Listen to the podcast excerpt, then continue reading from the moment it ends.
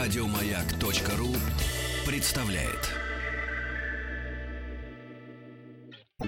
Юрий Алексеевич Гагарин. В девять часов семь минут по московскому времени я услышал свист и все нарастающий гул. Почувствовал, как гигантский космический корабль задрожал всем своим корпусом и медленно, очень медленно оторвался от стартового устройства. К пятидесятипятилетию первого полета человека в космос. Дорогие друзья, еще раз всем доброго утра, доброго дня. Страна большая, уже к вечеру восточная часть идет. Но мы продолжаем наш шоу утреннее. Утреннее, да. Денис Николаев, Алексей Веселкин. Это мы с вами, дорогие друзья. Тема у нас сегодня очень интересная, поэтому не обошлись, конечно, без гостя, потому что такое мы сами не сможем раскрутить, ребят. Все, все даже что... с помощью слушателей. Все что угодно, кроме этого.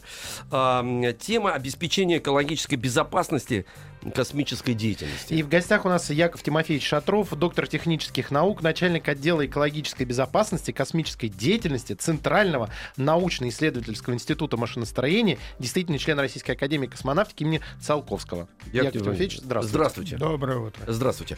Ну вот смотрите, видите, про космос стали, слава богу, говорить все больше и больше, потому что было время, когда в девяностых вычеркнули практически этот сегмент, я даже не сказал не сегмент, базис, потому что советская страна, например, э, ментальность во многом э, заложена именно космическими исследованиями.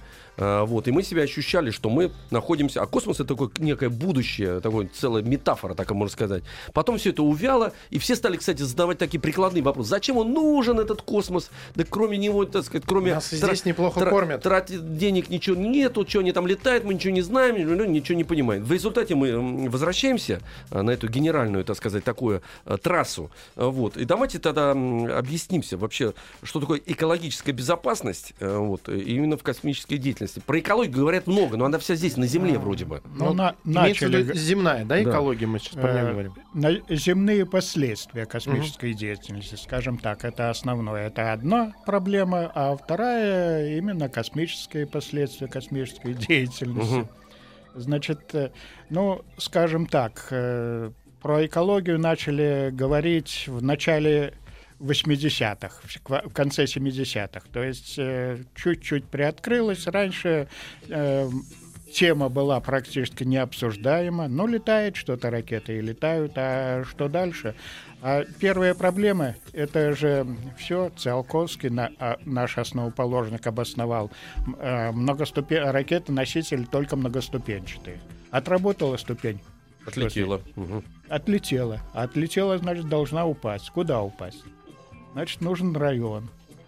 И понеслось с этого дальше. Обтекатели головные отделился, тоже нужен, э, нужен падать. Угу. Что там творится, непонятно. Ну и вот начали в конце...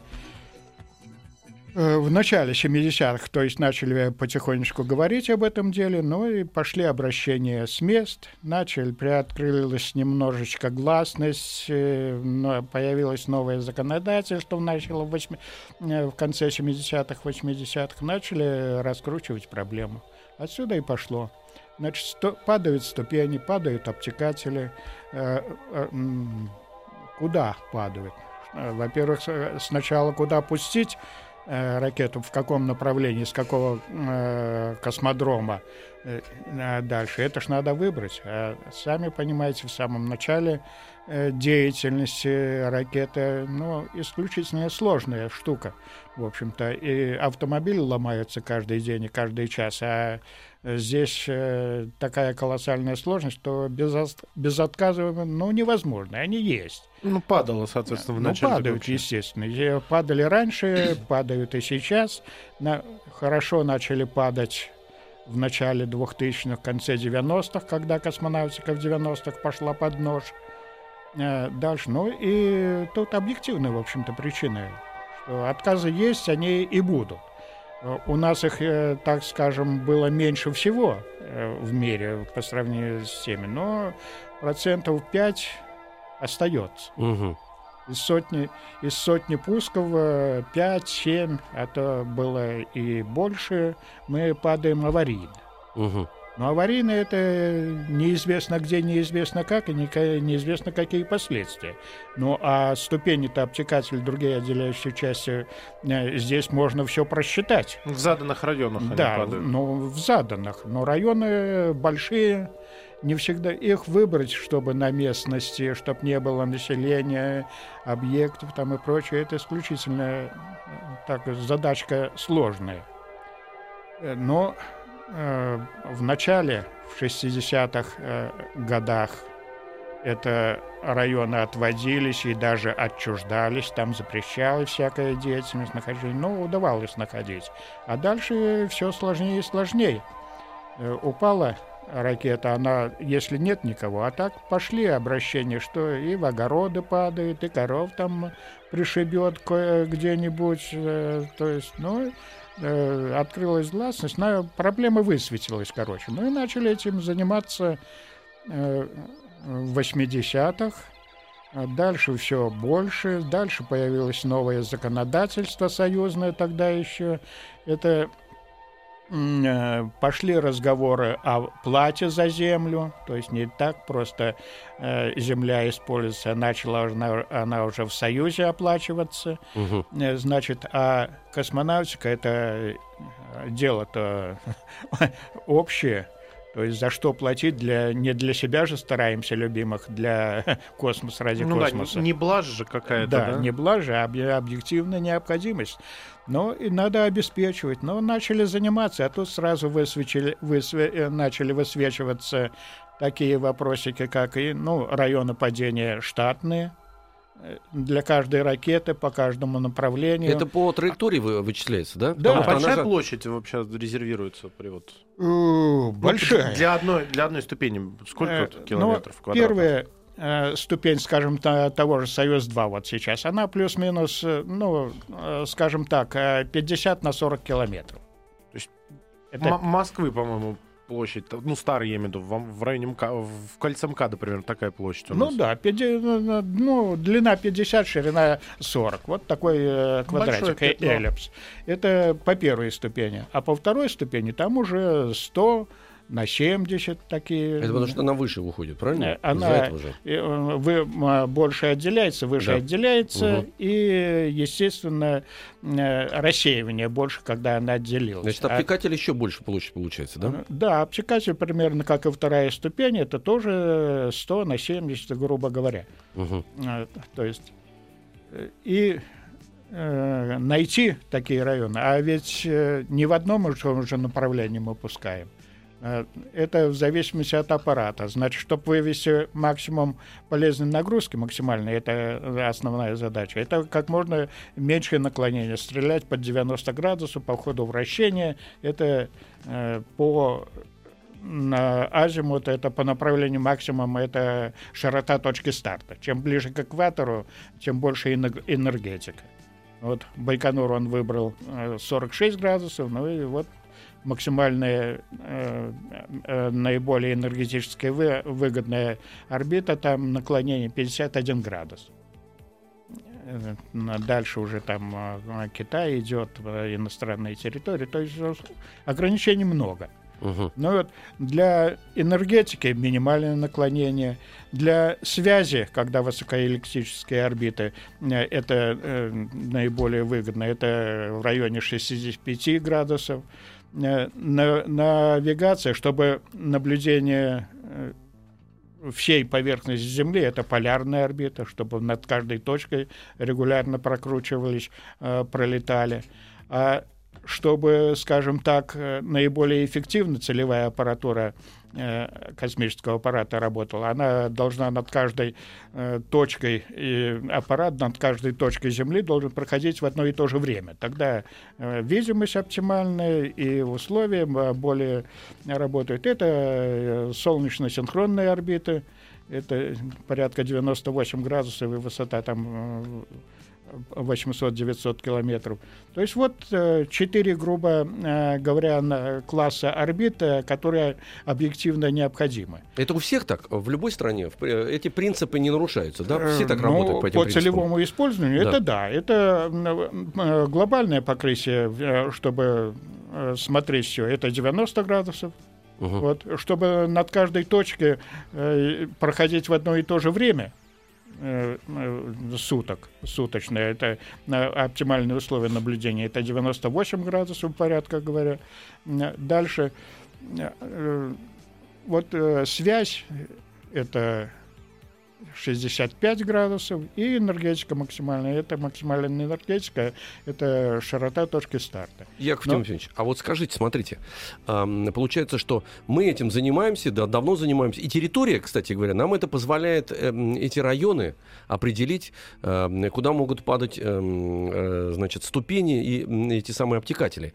Но Соединенные Штаты Америки, тоже большой кусок, китайцы огромные. И получается, из этой логики исходя, что маленькая страна, предположим, себе позволит такой роскоши, чтобы бухнулось на, на Голландию, предположим, там да обтекатель это... с этим, это же невозможно. Нет, ну... Да, или им ну, надо арендовать чужие территории. Значит, у, у супостатов, скажем так, там все а, просто. Американцы на, на побережье океана Шта, Ша, Евросоюз, Куру, тоже океанская, там нет проблемы района падения. Угу. Падает все океан и будь здоров. А о чем мы, кстати, в Северной ледоиты, все бы тоже не было бы, и корова была бы жива, о которых вы говорили. Есть же у нас Плесецк как раз шестьдесят три градуса. Угу. Это север. Но минимальная энергетика намного меньше, чем за Байконура, когда максимум полезной грузы. Угу. Вот. Но кроме район, своих районов падения, там же условия пролета над супостатами, над теми же штатами, их прибежищами, их союзниками по условиям пролета. На первой половине как можно определить, космический носитель летит или баллистическая ракета в этом направлении. Траектория полета и специфика полета одна и та же. То есть на первой половине витка они собьют, да и все. То есть до ста километров. То есть это условия безопасности. В общем-то, соглашение по пролету, по предупреждению ядерных конфликтов и прочее здесь крайне сложно. Вот и получается, у нас с Байконура лишь четыре направления, вот эти, которые обусловлены, удается более или менее выбрать. С Плесецка э, то, то же самое. Но э, Плесе... то, э, остается и у нас, и в Китае. Для китайских космодромов про... остается проблема района падения. Вот. А Восточный сейчас новый космодром? Восточный, э, значит... Э, первые ступени, там э, то же самое, сейчас определены э, три трассы, это максимальная энергетика пятьдесят один градус, вот эти шесть, порядка шестьдесят пять э, градусов э, навигации и все такое, и э, солнечно-синхронные девяносто восемь, три трассы. Но то же самое, районы падения и для первой ступени, и для второй, и для обтекателей. Вот первый пуск сделали с Восточного. Все, три района падения на одной трассе. На, две, на второй трассе, на шестьдесят пять и прочее, это первые ступени обтекателей. Тоже на суше все еще. Смещаем, ну, это для Союза, для перспективных носителей они могут и в океан сдвинуться, но это по одной трассе, а здесь все равно на Земле. А сколько можно, вот, или такого не существует понятия, какая частота выведения на орбиту космических аппаратов, потому что, помимо всего прочего, помимо вот этого, так сказать, мусора, который возвращается на Землю, ведь топливо ракетное тоже очень токсичное, да, потому что, в принципе, сама атмосфера, она прожигает. Или есть какой-то значит, предел? Значит, сто, насчет топлива здесь э, вопрос э, такой. Мы сейчас э, много, видимо, можно э, слышать, что мы переходим на экологически чистое топливо, это кислород, керосин, э, а э, на вся космонавтика, космическая, на нормальная хозяйственная, скажем, научная, она же начала, начиналась с боевой э, космонавтики. И там боевые ракеты, там к- хорошенькая очень топливная пара, гептил, амил, АТ-НДМГ. эн дэ эм гэ — это страшная гадость, очень первый класс опасности. То есть, ну, чрезвычайно токсичный э, компонент. И, и э, на нем у нас сейчас долетывает Днепр, это на основе боевой ракеты, долетывает Рокот угу. на основе боевой ракеты, долетывает Стрела на основе боевой ракеты, ну и они сошли. Ну а самое основное — это Протон, Протон-М. Да. То есть это там гептил, и проблемы есть. Отказались сейчас союзы и перспективные все носители на керосине. Но если вы спросили относительно э, атмосферы, э, атмосфера — продукты сгорания. Продукты сгорания э, парад, парадокс, но у кислорода керосина они токсичнее, чем у протона. Там окисло азота э, и прочее. Э, дальше. Озоноразрушающие вещества, то, то, то есть по приземной атмосфере это окисло азота токсичные, то есть выбросы, которые рассеиваются, а потом где-то могут оседать. И озоновый слой — главная беда и задача, о которой, забота, о которой все говорят. Но это другая проблема. Тут уже мы показали, исследования показали, что полет — это один пролет ракеты на озоновый слой не влияет. Ну, ничего не влияет. Она дыра, это про, прожженная, она затягивается два-три часа. Все, ее компенсируется ее вообще нету. Как, знаете, чтобы сразу успокоить, поговорка: как слону дробина. Ну да. Все, то ничего. Есть этот полет ракеты — это в этом плане для озонового слоя ничего. Но если уж так перескочили на озон, то тут э, другая э, выяснилась э, проблемка. Э, значит, при изготовлении э, носителей, аппаратов, э, двигателей э, очень э, частота, промывка, растворители, а вот они как раз наиболее эффективны на основе озоноразрушающих веществ. И э, чистая промывка э, того же э, двигателя «Энергомаша» и в Воронеже, это все, это в ванне окунаются, тот испаряется и уходит наверх, и вот Монреальский протокол нас и прижал в этом плане. Они на основе хладонов, галлонов, там э, озоноразрушающие вещества, э, которые по Монреальскому протоколу должны быть прекращены к применению. Все, вот с двухтысячного года мучаемся с этой проблемой. Но это чисто производство. А американцы как, что, не мучаются, что ли? А, мучаются. Но а они, их прижимают но, за это? Или, или они, североамериканцы, них... друг друга не прижимают? Друг друга не прижимают. Сволочи.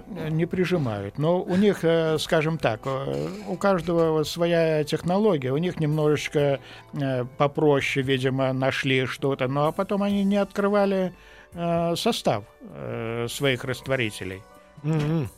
То есть, а мы с дуру, скажем ляпнули. так, Слушайте, я... ляпнули, открылись. Яков вдруг... Тимофеевич, я вот это вот, вот вы, вы сейчас, с одной стороны, мы такие прекрасные, я, я уважаю, и труд, и это, и это нужно этим заниматься. Но почему мы такие наивные? Вот сейчас э, просто все подтверждает, что мы все всем, вот СВАДа вот эти все с, а вот, э... Э, с допингами, да, а эти говорят, а мы не открываем. Чего мы все открываем-то? А это вот э, Касьянова надо было спросить. А. В двухтысячном году постановление... Тогда открыли, да? Э, поста- в двухтысячном году постановление нота- номер тысяча от двенадцатого декабря, по-моему, где он, не согласовав ни с кем, ни с Минатомом, ни, ни с Анварона, ни с Роскосмосом, э, принял постановление, а, что мы отказываемся от производства и потребления этих галлонов. Там, э, скажем... Хладон, э, гал, э, ну, а обратно можно принять постановление, чтобы нет, опять производить? Нет, нет. Монреальский протокол, сто девяносто четыре страны засветились э, уже, все запретили. Ну это предательство в чистом виде, потому что мы же тогда раскрывались полностью, что мы э, транспаренты, ну, как, знаете, вот это слово да, модное. Да, да, да, да, да, да. А вы... там нормальные люди, вот такие вот, так сказать, серьезные, американцы там, предположим, в этом смысле, плевать они на, на все хотели, а мы вам не откроем. Вы обязаны? Нет. Вы, и в результате потом говорят, нет. Значит, в двухтысячном году как раз мы вернулись благодаря этому постановлению в режим соблюдения Монреальского протокола. Угу. За несоблюдение там те же самые санкции, на которых мы сейчас сидим. Яков, мы сейчас прервемся, послушаем новости, угу. Значит, потом вернемся. Яков Тимофеевич Шатров у нас в гостях, доктор технических наук, начальник отдела экологической безопасности и космической деятельности Центрального научно-исследовательского института машиностроения, действительный член Российской академии космонавтов имени Циолковского. Юрий Алексеевич Гагарин. Было трудно пошевелить рукой. Я знал, что это состояние продлится недолго, пока корабль наберет необходимую скорость и выйдет на орбиту вокруг Земли. пятидесятипятилетию первого полета человека в космос. Продолжаем говорить про обеспечение экологической безопасности космической деятельности. В гостях у нас Яков Тимофеевич Шатров, доктор технических наук, начальник отдела экологической безопасности космической деятельности Центрального эн и и машиностроения, действительный член Российской академии космонавтики имени Циолковского. Яков Тимофеевич, еще раз. Как спасти Землю от падающих да. ракет? От падающих. Перевожу название. И не успевших еще упасть. Мы остановились с вами. От падающих сказать, частей ракет. Во- да, да. Во-первых, мы выяснили, что ракеты не наносят, если уж говорить о позитивных каких-то вещах, вещах, что пуски не наносят озоновому слою, значит, ни, никакого ущерба. Сами пуски, да. Да, ничего там нету. Вот. Выяснилось, кстати говоря, что промывки, двигатели вы имели в виду, да? Ну, двигатели, двигатели да, гироскопы, гир... там много. Ну, в общем, так сказать, вот этого всего, да, что, что вылетает, вот это тут нам пальчиком грозят, и мы, оказывается, все раскрыли, дурачки, в двухтысячных, да. чем мы занимаемся, американцы этого не делают, но, к сожалению, уже выяснили, что обратного хода даже нету. Обратного хода здесь нет. Решение принято, мы подтвердили, что выполняем, на, на, ищем с двухтысячного года и по настоящее время ищем альтернативы э, тому хладону сто тринадцатому. Э, вроде бы нашли, но перейти новые вещества, это новые технологии, доработка оборудования, это же э, все и, не дай бог, э, снижение надежности этих э, комплектующих. А эти уже все проверено, поэтому а это же... все проверено. Ракетоносители ведь да. работают, э, их принципы, э, ну, они дорабатываются, но они работают ведь с пятидесятых годов. Вот. Да, ну, пятьдесят седьмой год, да. первый пуск через... Э, первый спутник. Все ракеты баллистические и того раньше. То есть это все отлажено, но и каждое любое изменение технологии — это вмешивание, нарушение уже отработанного. Угу. И это чревато. И, скажем, для тех же двигателей, вот почему к нам э, США меньше всего претензий в этом плане, на нас Евросоюз давит сейчас, а США меньше всего. Они покупают наши двигатели по нашей технологии, и они, естественно, заинтересованы, чтобы там ничего не менять, пока они надежные и хорошо летают, ни разу у них не отказывают. Mm. Вот. Поэтому у нас в этом плане э, нормальные отношения. Но придирки есть, а придирки, э, они же тоже претензии. Вот с двухтысячного года я в этих ежегодных э, совещаниях Монреальского, сторон Монреальского протокола по два uh-huh. раза в год рабочие группы открытого состава сначала готовится решение, а потом совещание э, сторон, где решения принимаются. И каждый год кто-нибудь да, шпильку вставит. Вот э, сейчас мы заявили, ну, здесь с шестого по э, пятнадцатый год нам ежегодно выделяли, де, делали исключения по производству и потреблению этого хладона. Эта процедура предусматривалась. Сейчас все кончилось. Мы заявили, перешли на новые технологии, и все. Ну, придирки такие, а давайте проверим, что у вас там творится. А послать-то что, нельзя их? М? Послать. Послать можно. А, так давайте посылать. Можно, да. Пора и... посылать, по-моему. А здесь самая процедура такая. На этих совещаниях все решения принимаются исключительно консенсусом. Угу. То есть все, что принято решение, дальше оно только консенсус. Там вот обходить только чисто политические, эти чисто политические формулировки, моменты, это уходит много времени и сил на это дело. А, Яков Тимофеевич, уже... а вы принимаете в этом участие? Вот как когда я вот шпильки, говорю, вот эти все. двухтысячного... То есть вы на себя принимаете как раз вот эти все шпилечные удары. С двухтысячного года вот как раз сам, самому пришлось э, с первым заместителем тогда Минприроды в составе угу. озвучивать это решение э, Касьяновское. В Буркина-Фасо, Еще и в Буркина-Фасо. Вот унижение. Приехать в Буркина-Фасо, чтобы там за Касьянову, значит, ответить. Себе удавку повесить на голову. Это удивительно, конечно. Это потрясающе. А вот смотрите, значит, мы там, вы за них, за всех, за Касьянова отдуваетесь, значит, принимаете на себя вот эти мышиные, шпилечные уколы, с вами ничего не делается, вы, слава тебе, Господи, до сих пор, как вы нам сказали, в пять утра встаете, все нормально, тьфу-тьфу-тьфу, молодцом. Но вот с другой стороны, а какая разница? Вот, ну, будут они, говорят, нельзя, а мы говорим, а нам все равно, что вы говорите. У нас же взаимосвязи с ними нету. С американцами, как вы сказали, есть, и они терпят. А европейцы, мы же им ничего не поставляем. Какая нам разница-то? Значит, по э, каждому решению, вот когда по предоставлению исключений. То есть какую да. они гадость нам могут сделать в ответ? Ну, ну, гадость не гадость. А, скажем, три раза мы э, принимали их в Роскосмосе, так сказать, объясняли, что у нас за альтернативы, что за проблемы, то есть показывали. И это прописывается в решениях э, угу. сторон Монреальского протокола, то есть э, все консенсусом, то есть э, вот э, сейчас они пытаются, скажем так, э, в Кигали я сейчас уже не поеду, как вроде бы нет потребности, это угу. в Руанду.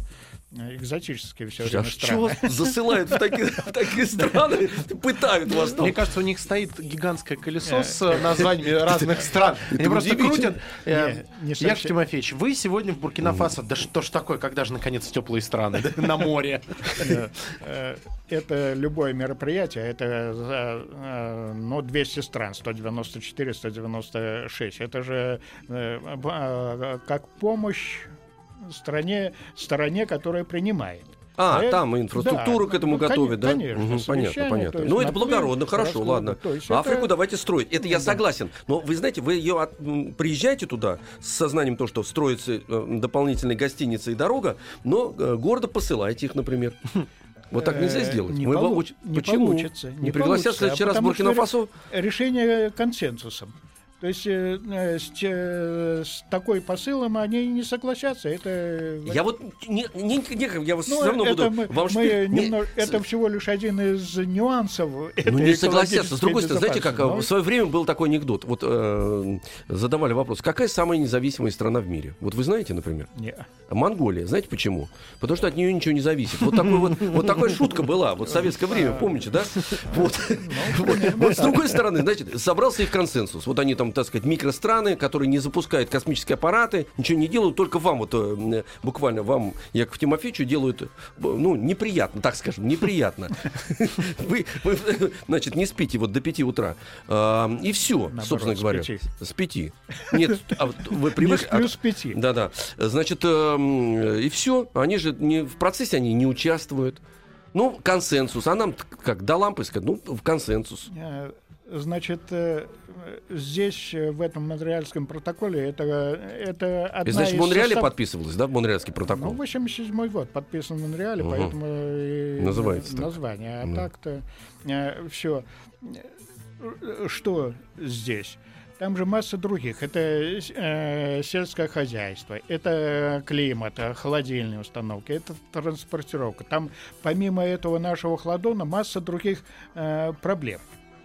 Значит, и масса заинтересованных сторон, в том числе в тропиках и прочие жаркие э, страны, и, ну, именно эти микрогосударства. Угу. А для них это жизненно важно. Все решения в одних э, нас. Поэтому здесь чисто политическая игра. Э, они э, начнут на нас накат, так мы по любому другому вопросу можем. А вот, вот это вы сейчас очень порадовали нас. Мы по какому вопросу можем накатить? Да, по любому. По любому и тоже хорошо. Конечно. Здесь политика. Я в политику не вмешиваюсь. Хорошо, не вмешиваюсь. Но вы нас все равно порадовали. Потому что, знаете, можно так накатить. Есть красивая ракета, которая выводит спутник на орбиту. А есть вот эта ракета. Она зеленого цвета. На ней написано «Армия России». Посмотрите на нее. Посмотрели, значит, Буркина-Фасо и все там вот эти вот сателлиты. Понятно, хорошо. Все, у нас вопросов к вам нету. Вот и все, и исчерпался no. диалог. Так можно с ними разговаривать? Или... Можно. Вот хорошо. Можно, можно, вот, вот, хорошо, можно. Хорошо. Давайте возвратимся в нашу экологическое лона, а, например, аппараты, которые, сами аппараты, значит, выводятся на орбиты, побочные от них мусор, значит, мы определились, есть специальные территории, которые принимают... Это, это да, да, на Земле, а... а есть верхний слой, вот, околоземное пространство, то есть все аппараты, у него срок действия определенный, отработал, и все, это пустая бочка, которая... верст на орбите, на той, на которой э, выходя, выводится рабочий аппарат. Так она там и остается, да? Да, она вынуждена там оставаться. Это и верхняя ступень или разгонный блок, который ее вывел, она выключилась, и все, она там болтается. Угу. Так там уже накопилось их столько, что скоро не продохнуть. Как это напер... так называемый вот этот космический мусор? Это космический мусор. Там уже... Э, не протолкнуться в этом космосе. Есть три класса, в общем-то, орбит. Это низкоорбитальная область, где э, вот эти пилотируемые, навигация до двух тысяч километров, самые э, э, пользуемые. Э, связь и прочее, это геостационарные орбиты, тридцать шесть тысяч километров. Угу. Ну и высокоэллиптические орбиты. Три класса орбит, которые... Э, ну, отлетные траектории — это особая статья. То есть и в каждом классе, вот сейчас до двух тысяч километров высотой, столько этого мусора накопилось, что уже не протолкнуться. Скажем так, на той же эм ка эс, Международная космическая станция, каждый год несколько маневров уклонений, изменения орбиты, чтобы увернуться от того, что там болтается. Угу. Это прямое столкновение. Это безопасность в космосе. Это э, мусор. Это... А есть проекты, как собрать этот мусор? Есть проекты. Но стоит, есть, наверное. Это, это, скажем так, проекты. Отдельные решения есть. Скажем так, разгонные блоки и верхние ступени носителей сейчас... Э, по окончании функционирования там или повторный запуск той же двигательной установки или другое, чтобы увести, столкнуть с орбиты, затопить, или на орбиту захоронения, где не, не рабочие э, аппараты. А, то есть их можно складировать на другой, да, орбите. Да, да, именно, именно так. Но со сроком существования, опять же, там до двадцати пяти лет. Это Международный комитет эм эн тэ ка, в о о н, комитет, это норма, право. Вот. Сейчас, а... а потом расскажете, давайте интригу подвесим, и через буквально минутку вернемся. Юрий Алексеевич Гагарин. Земля сообщила. Прошло семьдесят секунд после старта. Я ответил: понял вас, все хорошо. А сам подумал: неужели еще только семьдесят секунд прошло? К пятидесятипятилетию первого полета человека в космос. Яков Тимофеевич Шатров, доктор технических наук. У вас столько написано, что выговорить невозможно. А можно сократить. Специалист по обеспечению экологической безопасности. Да-да-да. И просто приятный человек, замечательный собеседник. Яков Тимофеевич спортсмен, он встает в пять утра. А вы завидуете. А я завидую, да-да. Но, правда, Яков Тимофеевич ложится в семь вечера. Не в семь, а в девять. А я специально, видите, как вы сразу отреагировали. А какие, возвращаясь к теме экологии, которая... может быть затронуто космическими стартами. Мы поговорили и о топливе, и о падающих ступенях ракеты, о космическом мусоре. Отдельно, кстати, есть на сайте радиомаяк точка ру выпуск передачи Сергея Валерьевича про космический мусор. Подробно разбирали эту историю. Mm-hmm. Какие еще вот экологические угрозы может нести космонавтика нам, землянам?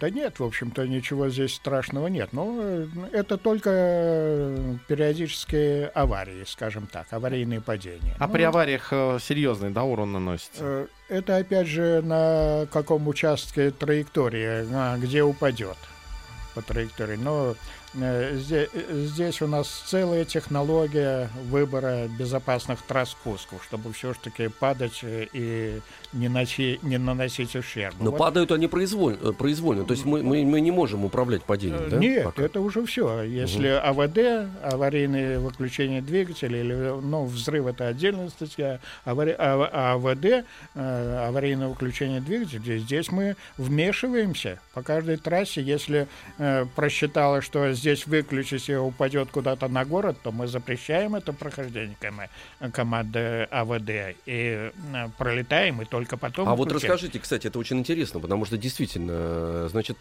все-таки это управляемый процесс. В определенной мере. Да. В определенной мере. Но как... Отказы при выведении могут быть разные. Это отказ системы управления. Есть трубка траектории, она идет, идет по траектории. Если э, барахлит, она выходит э, к границе, и все. Трубка Здесь... траектории — это как коридор такой, да? Да, коридорчик, угу. по, по, коридорчик, по которому летит ра- ракета. Если она выходит за эти э, корид... э, границы, за границу, то прекращение полета. Это АВД или подрыв, там, э, э, любо, любое другое техническое решение. То есть это один, один случай. Но взрыв, взрыву в полете у нас, слава богу, не припомню. А отказы двигателей, отказ других систем, пожары, это все бывает. И здесь уже определенные решения вмешиваться. Здесь любой нештатный полет, все нештатные возможности, возможность возникновения отказов, это же все просчитывается заранее при, перед этим. И на каждую нештатную ситуацию планируется выход угу. определенный. То есть это трудоемкий процесс. А, а, вот это, куда она после этого упадет, здесь мы опять же следим. И появились ГИС-технологии, э, технологии геоинформационных систем, где мы знаем всю э, подложку по траектории. Населенные пункты, заповедники, леса, пустыни, то есть э, над чем лета- летаем. Угу. Туда и стараемся попасть. Извините, я правильно попал? А вы куда целились? А вот, кстати говоря, вот этот, я помню, какое-то было падение спутника относительно, недавно, относительно. Прям не совсем последнее время, но там он как-то комично упал, потому что он упал в деревню, чуть ли не в трубу попал. Да-да-да, на улице космонавтов в этой деревне. Понимаете? И это, кстати, оскорбительно, в общем, потому что такое, знаете, вот полное падение, вот все, чем вы занимаетесь.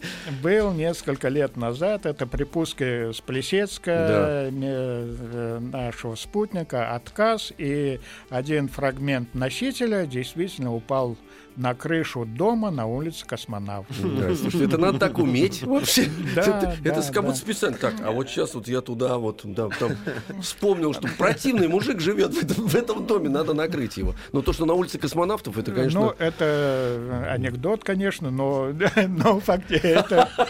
это невозможно вообще, потрясающе. Очень смешно. Очень смешно, да. Значит, всеми авариями, критериями аварийности там и прочее, прочее у нас МЧС работает в этом критерии. Все вероятность такого падения, если десять минус шесть в год, то это считается э, допустимый риск. Вот мы эти все риски и просчитываем, и если э, риск чрезвычайный, принимаем решение тоже за мое, запрет на АВД или уклонение, отклонение трассы от этого, потому их э, мало и трасс. Угу. Яков Тимофеевич, есть несколько вопросов от слушателей. Попробуем ответить на них, если вы знаете. Вопрос гостя. В Ютубе есть видео, где ускорители от штатовских ракет падают на парашютах после работы в океан. Их подбирают, ориентируясь по радиомаячкам. А возможно такая схема у нас? Возможно. Предложение есть. Возможно... Предложение есть. Другое дело, на тех работ, ракетах, которые сейчас делаются, вмешиваться в них трудно. На всех перспективных предусматриваются такие решения. Другое дело, но если это отработавшие ступени, сейчас у нас и для «Союза», и для «Протона» созданы так называемые комплексы эксплуатации районов падения, где и слежение за, за процессом отделения, и прогнозирование полета дальнейшего отделяющей части. Приехали и подобрали обломки. Приехали и подобрали об, обломки. Другое дело, что что эти обломки э, не всегда в хорошем месте падают, куда можно э, подлететь. В ином случае, в ино, иной раз и на вертолете не подлетишь. Э, вот, э, на а том... иной раз, как вот крышу покрыли обломком, все как раз удачно, раз все, там шифера не было, раз хоп, уже обломок лежит. Первый пуск с Восточного, там несколько суток не могли подобраться к боковушке э, Союза, то есть по погоде, по, ну, в тайге, лес рубить, посадочная площадка. Но сейчас все отработавшие ступени вывозятся, очищаются. Это все делается в этом плане. Спасибо большое. У нас э, в гостях был Яков Тимофеевич Шатров, доктор технических наук, начальник отдела экологической Может, безопасности. Не, не, не, нет, сейчас это все безопасности космической деятельности э, Центрального НИИ машиностроения, действительно член Российской академии космонавтики имени Циолковского, говорили про обеспечение экологической безопасности космической деятельности. Спасибо вам огромное. Спасибо вам. Всего доброго. До свидания. Еще больше подкастов на радиомаяк точка ру.